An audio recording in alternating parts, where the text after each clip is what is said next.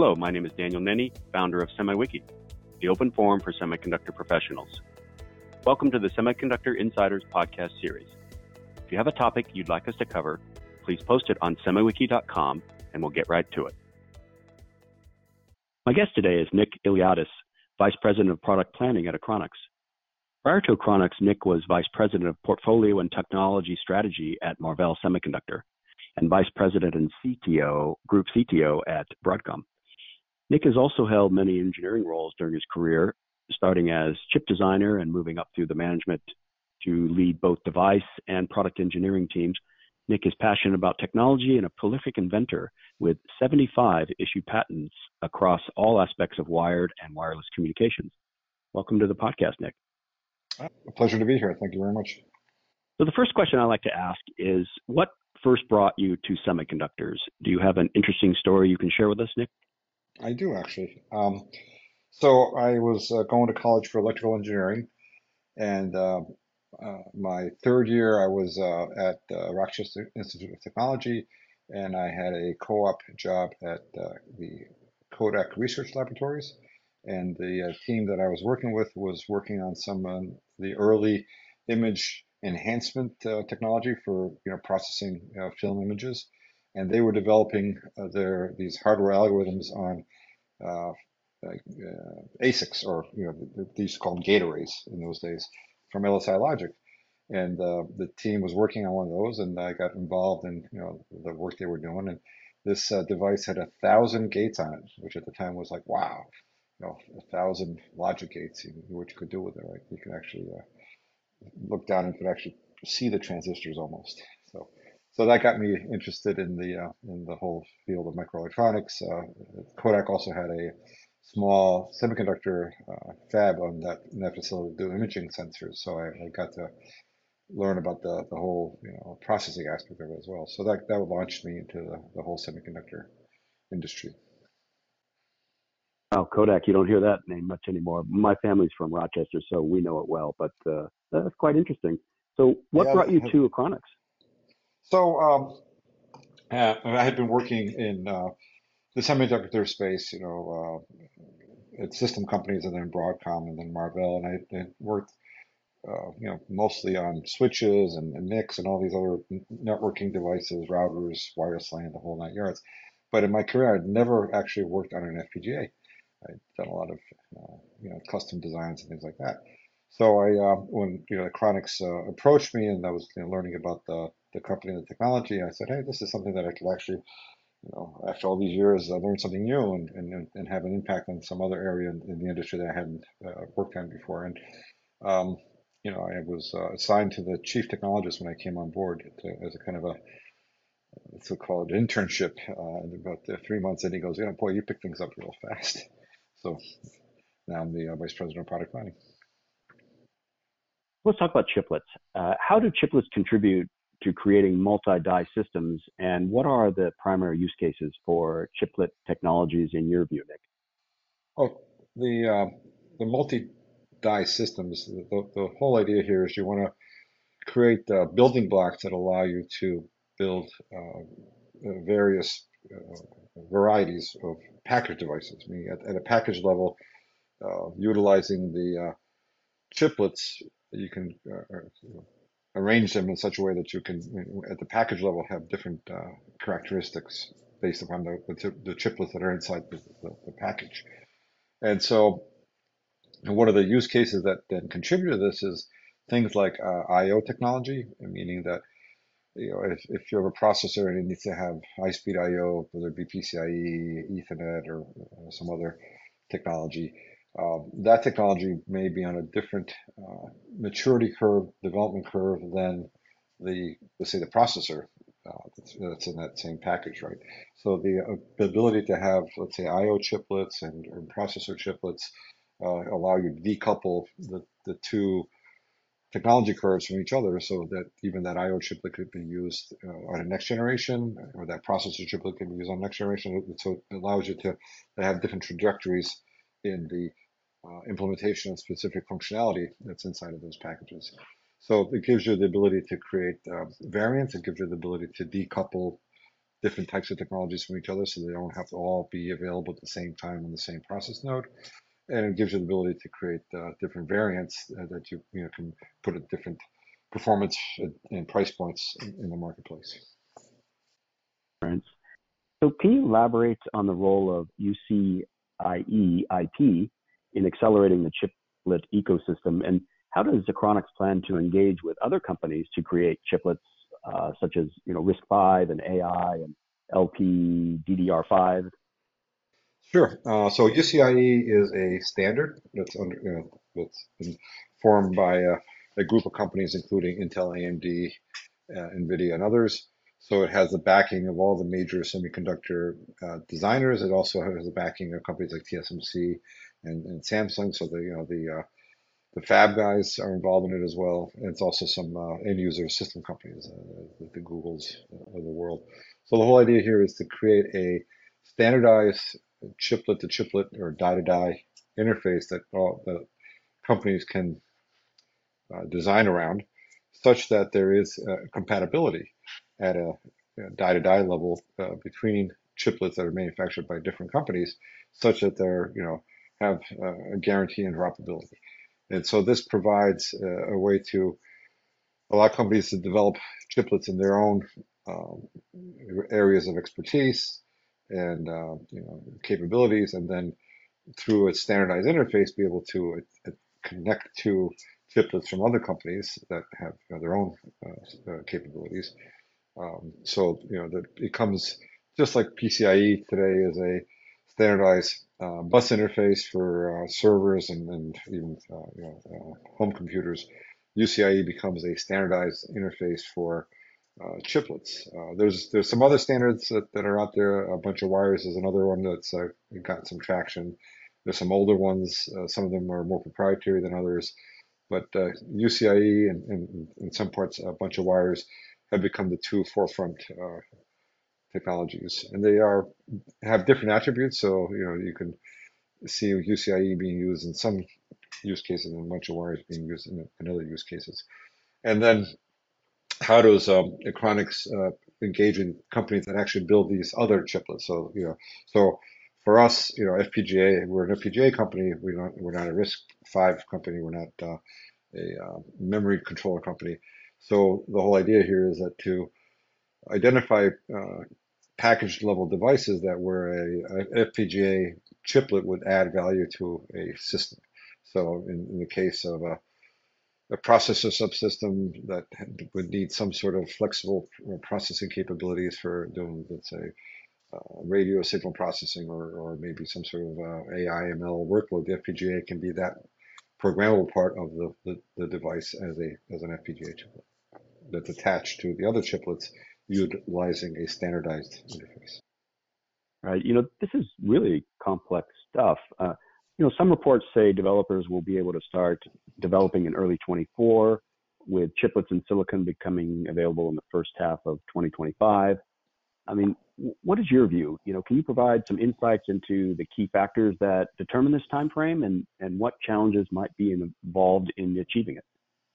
So if you think about chiplets in general, a company like A M D have been doing chiplets now for several generations, because if you look at their, uh, their processor devices, they tend to be built out of multiple dies that are interconnected using some sort of die-to-die interconnect. So the whole idea of a chiplet, or the whole you know, you know concept of a chiplet, is already in the marketplace, because companies A M D, Intel, and others are already utilizing that uh, that technology.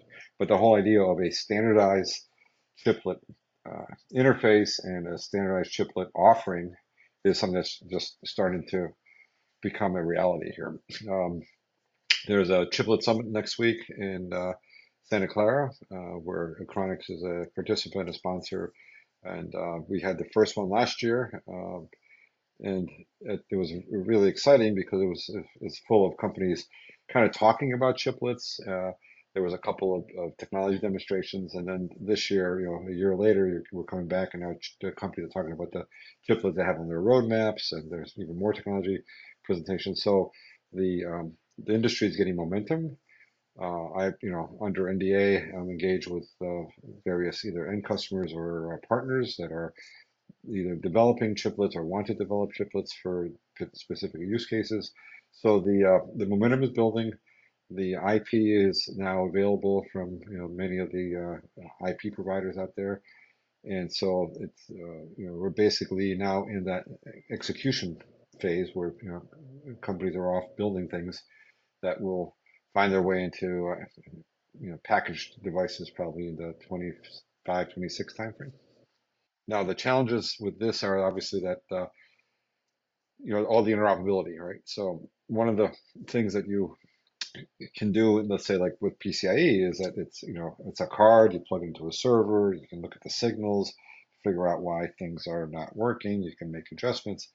When the technology is inside of a package, that observability and kind of uh, debugging gets gets more complex. And even in um, packaging technology, there's really two kind of uh, directions you can go in. There is the what we call standard packaging, that's based on organic substrate, so those kind of bump pitches are about one hundred ten micron bump pitch, and you know lines that are you know tens of uh, microns apart.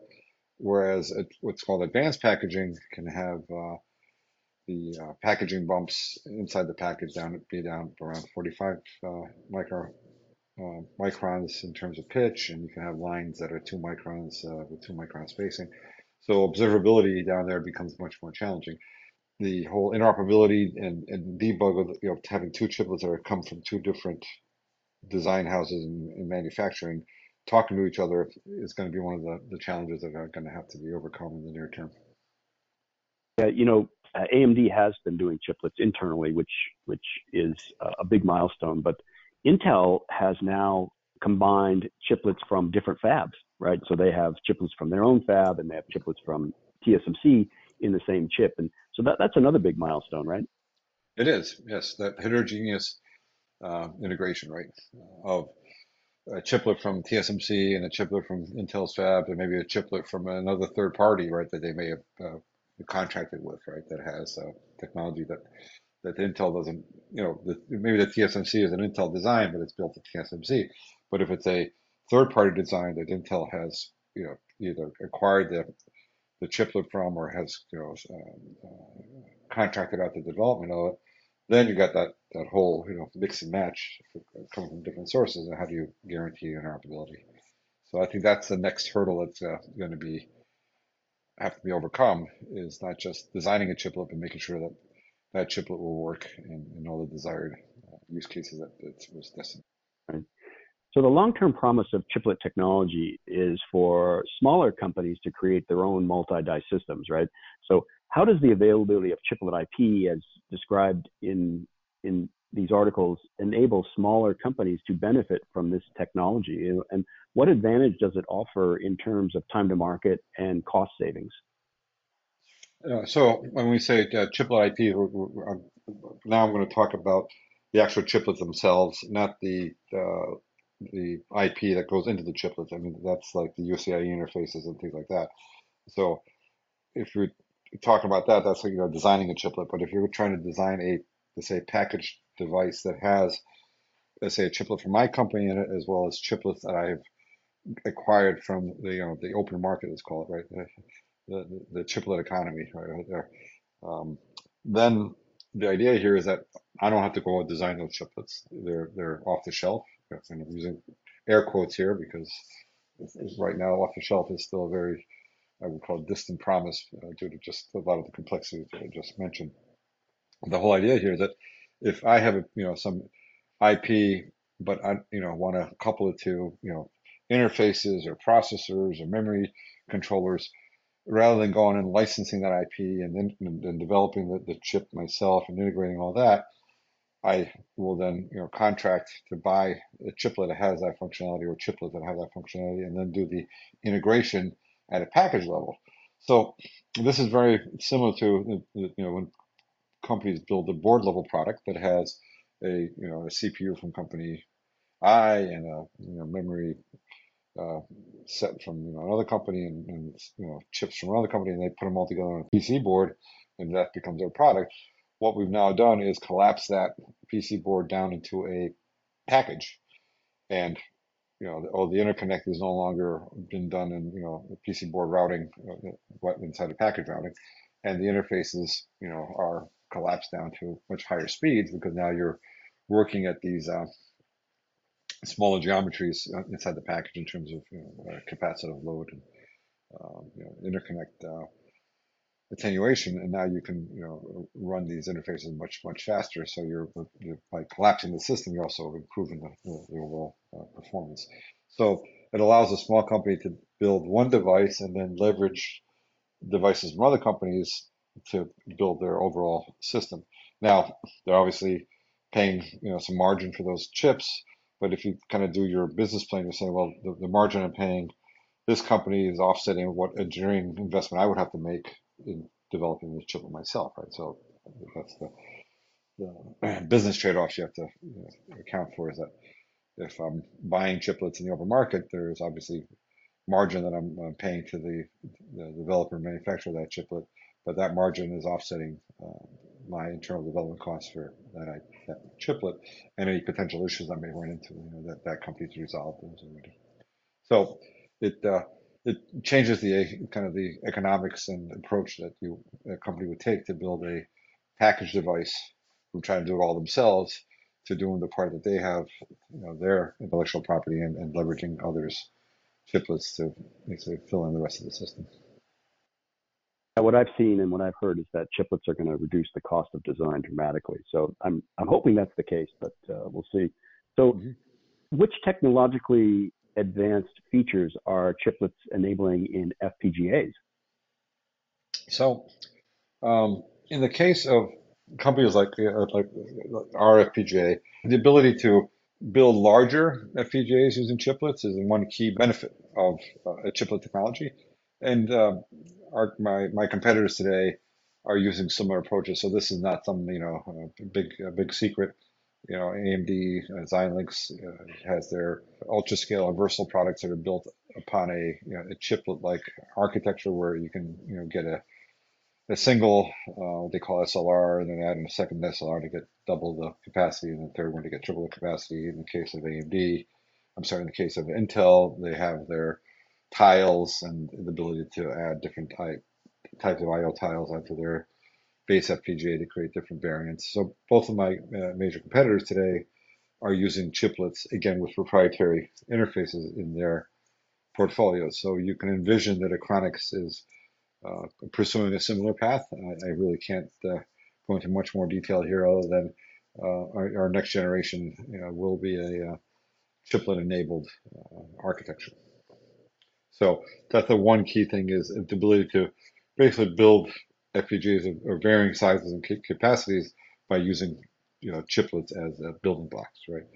Um, the other thing that allows you to do is, you know, have the ability to run very high-speed connections between these chiplets, right? So if you had the two F P G As, if you say I want to double the F P G A and I had to put two F P G As down on, on the P C board and then try to figure out ways to, you know, interconnect them, you're obviously going to have limitations there. By, by building the F P G A is a chiplet with very high capacity connection between them, you can now create what would appear much more of a, as a monolithic entity or device than having, you know, two devices that are just sitting next to each other. So I think that's the other, the other benefit that F P G A that can benefit from chiplet technology. Right. You know, the collaboration between Fraunhofer and Achronix focuses on the use of eFPGA for building heterogeneous chips and exploring chip-to-chip, -chip, you know, transaction layer interconnects and such. You know, what applications and industries benefit from such chip-to-chip -chip interconnect technology, and, and how does it impact high-speed analog to digital converters um, and, and such in, you know, sp specific use cases like uh, radars and other communication systems? So Fraunhofer is uh, licensing this technology to build a You know, a chiplet that they can then couple to these different uh, uh, front ends, let's call them, right? And the whole idea here is that um, the front ends can be different, you know, A to B converters, different signal processing, uh, you know, uh, capabilities. And the F P G A chiplet provides a flexible back end to do the processing. So let's say you have, uh, you know, two chiplets that are, you know, A to D converters, and, you know, they both have the same back-end interface, but one at A to D converters, let's say twelve bit, and can run at, you know, uh, forty gigasamples per second. The other one is, you know, sixteen bit and can run at, you know, twenty gigasamples per second. So now they have different, you know, num you know num numerical formats, different data rates. And so how you process that data is maybe different between, you know, the one that's, you know, forty gigasamples and it's twenty gigasamples. So the ability to reprogram the back-end processing of that, of that you know, uh, digital stream coming off that A V converter gives you flexibility that you can now, you know, customize uh, the particular uh, package device, you know, based upon, you know, what it needs in terms of, of back-end processing. And that back-end processing may have to support different, you know, formats that are coming across, you know, different, you know, uh, bit resolutions and, and, and dynamic ranges. So all that being uh, reprogrammable in the F P G A to basically, uh, you know, to dial it in for what the particular front-end chiplet is, you know, gives you a lot of flexibility, and then you can build a lot of, let's say, different uh, test cases, you know, with different you know, front ends based upon the end market that you're targeting. And so in the case of these like radar and communication systems, uh, it, it gives you the ability to uh, you know, purpose build a specific signal processing chain inside the F P G A that may be specific to that, that use case, right?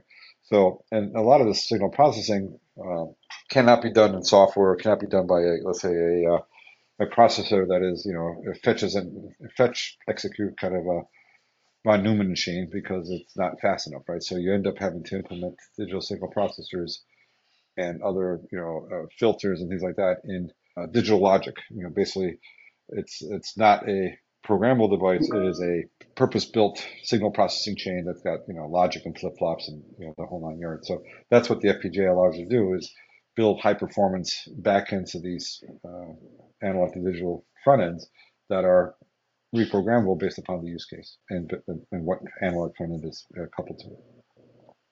Interesting. You know, efforts to use eFPGA for building heterogeneous chiplets represent a new era of F P G A chiplet integration. Um, in what ways do you foresee F P G A chiplet integration evolving in the future, you know, especially in the context of edge IoT, A I and M L markets, you know, as mentioned in, um, you know, in your articles? Yeah, so we always, we, uh, we view this as the uh, flexibility chiplet, right? And so let's say you're, you're building a, uh, an A I M L platform, and it has to be able to work with different types of uh, neural networks, and has to work with different types of input stimulus in terms of, you know, to do voice, imaging, you know, uh, stock prices, what, whatever the the, the the the data that it's, it's processing is. The having a, you know, a you can have dedicated neural network processing engines in there, but you can also augment that with an F P G A chiplet that has some, you know, M L inference capabilities in terms of uh, math engines, but that are in interconnected with an F P G A fabric that allows you to build the neural networks that, you know, anything you can conceive of, because it's all fully reprogrammable. Where in some of the, let's say, purpose-built A I M L, the, the neural network is kind of, you know, limited or predefined, or it's uh, it's one of these uh, SIMD machines where you got single instruction, multiple data, where everything's, you know, every piece of it is doing the same, you know, exact uh, type of calculation, where the F P G A allows you to do a much more flexible neural networks. And also, in some cases, it can also be used to do some pre and post processing that may not be well suited for something like a G P U or, or uh, N P U and, and network uh, uh, neural processing unit. Uh, you know, let's say there's some pre-coding or scaling or dynamic range or even number format uh, conversions. You can do all those in the uh, uh, F P G A, uh, very flexible, right? So, so adding an F P G A chiplet to one of these A I M L platforms provides you with these, you know, these additional level of flexibility and uh, reprogrammability. So it may provide that device a much broader market reach in terms of areas that it can address, or it may give it a longer lifetime in the market. Hey, thank you for your time, Nick. Uh, great conversation, and I will definitely be spending time with uh, Achronix at the Chiplet Summit. I look forward to seeing you there, and uh, thank you for taking time to talk with me today. That concludes our podcast. Thank you all for listening, and have a great day.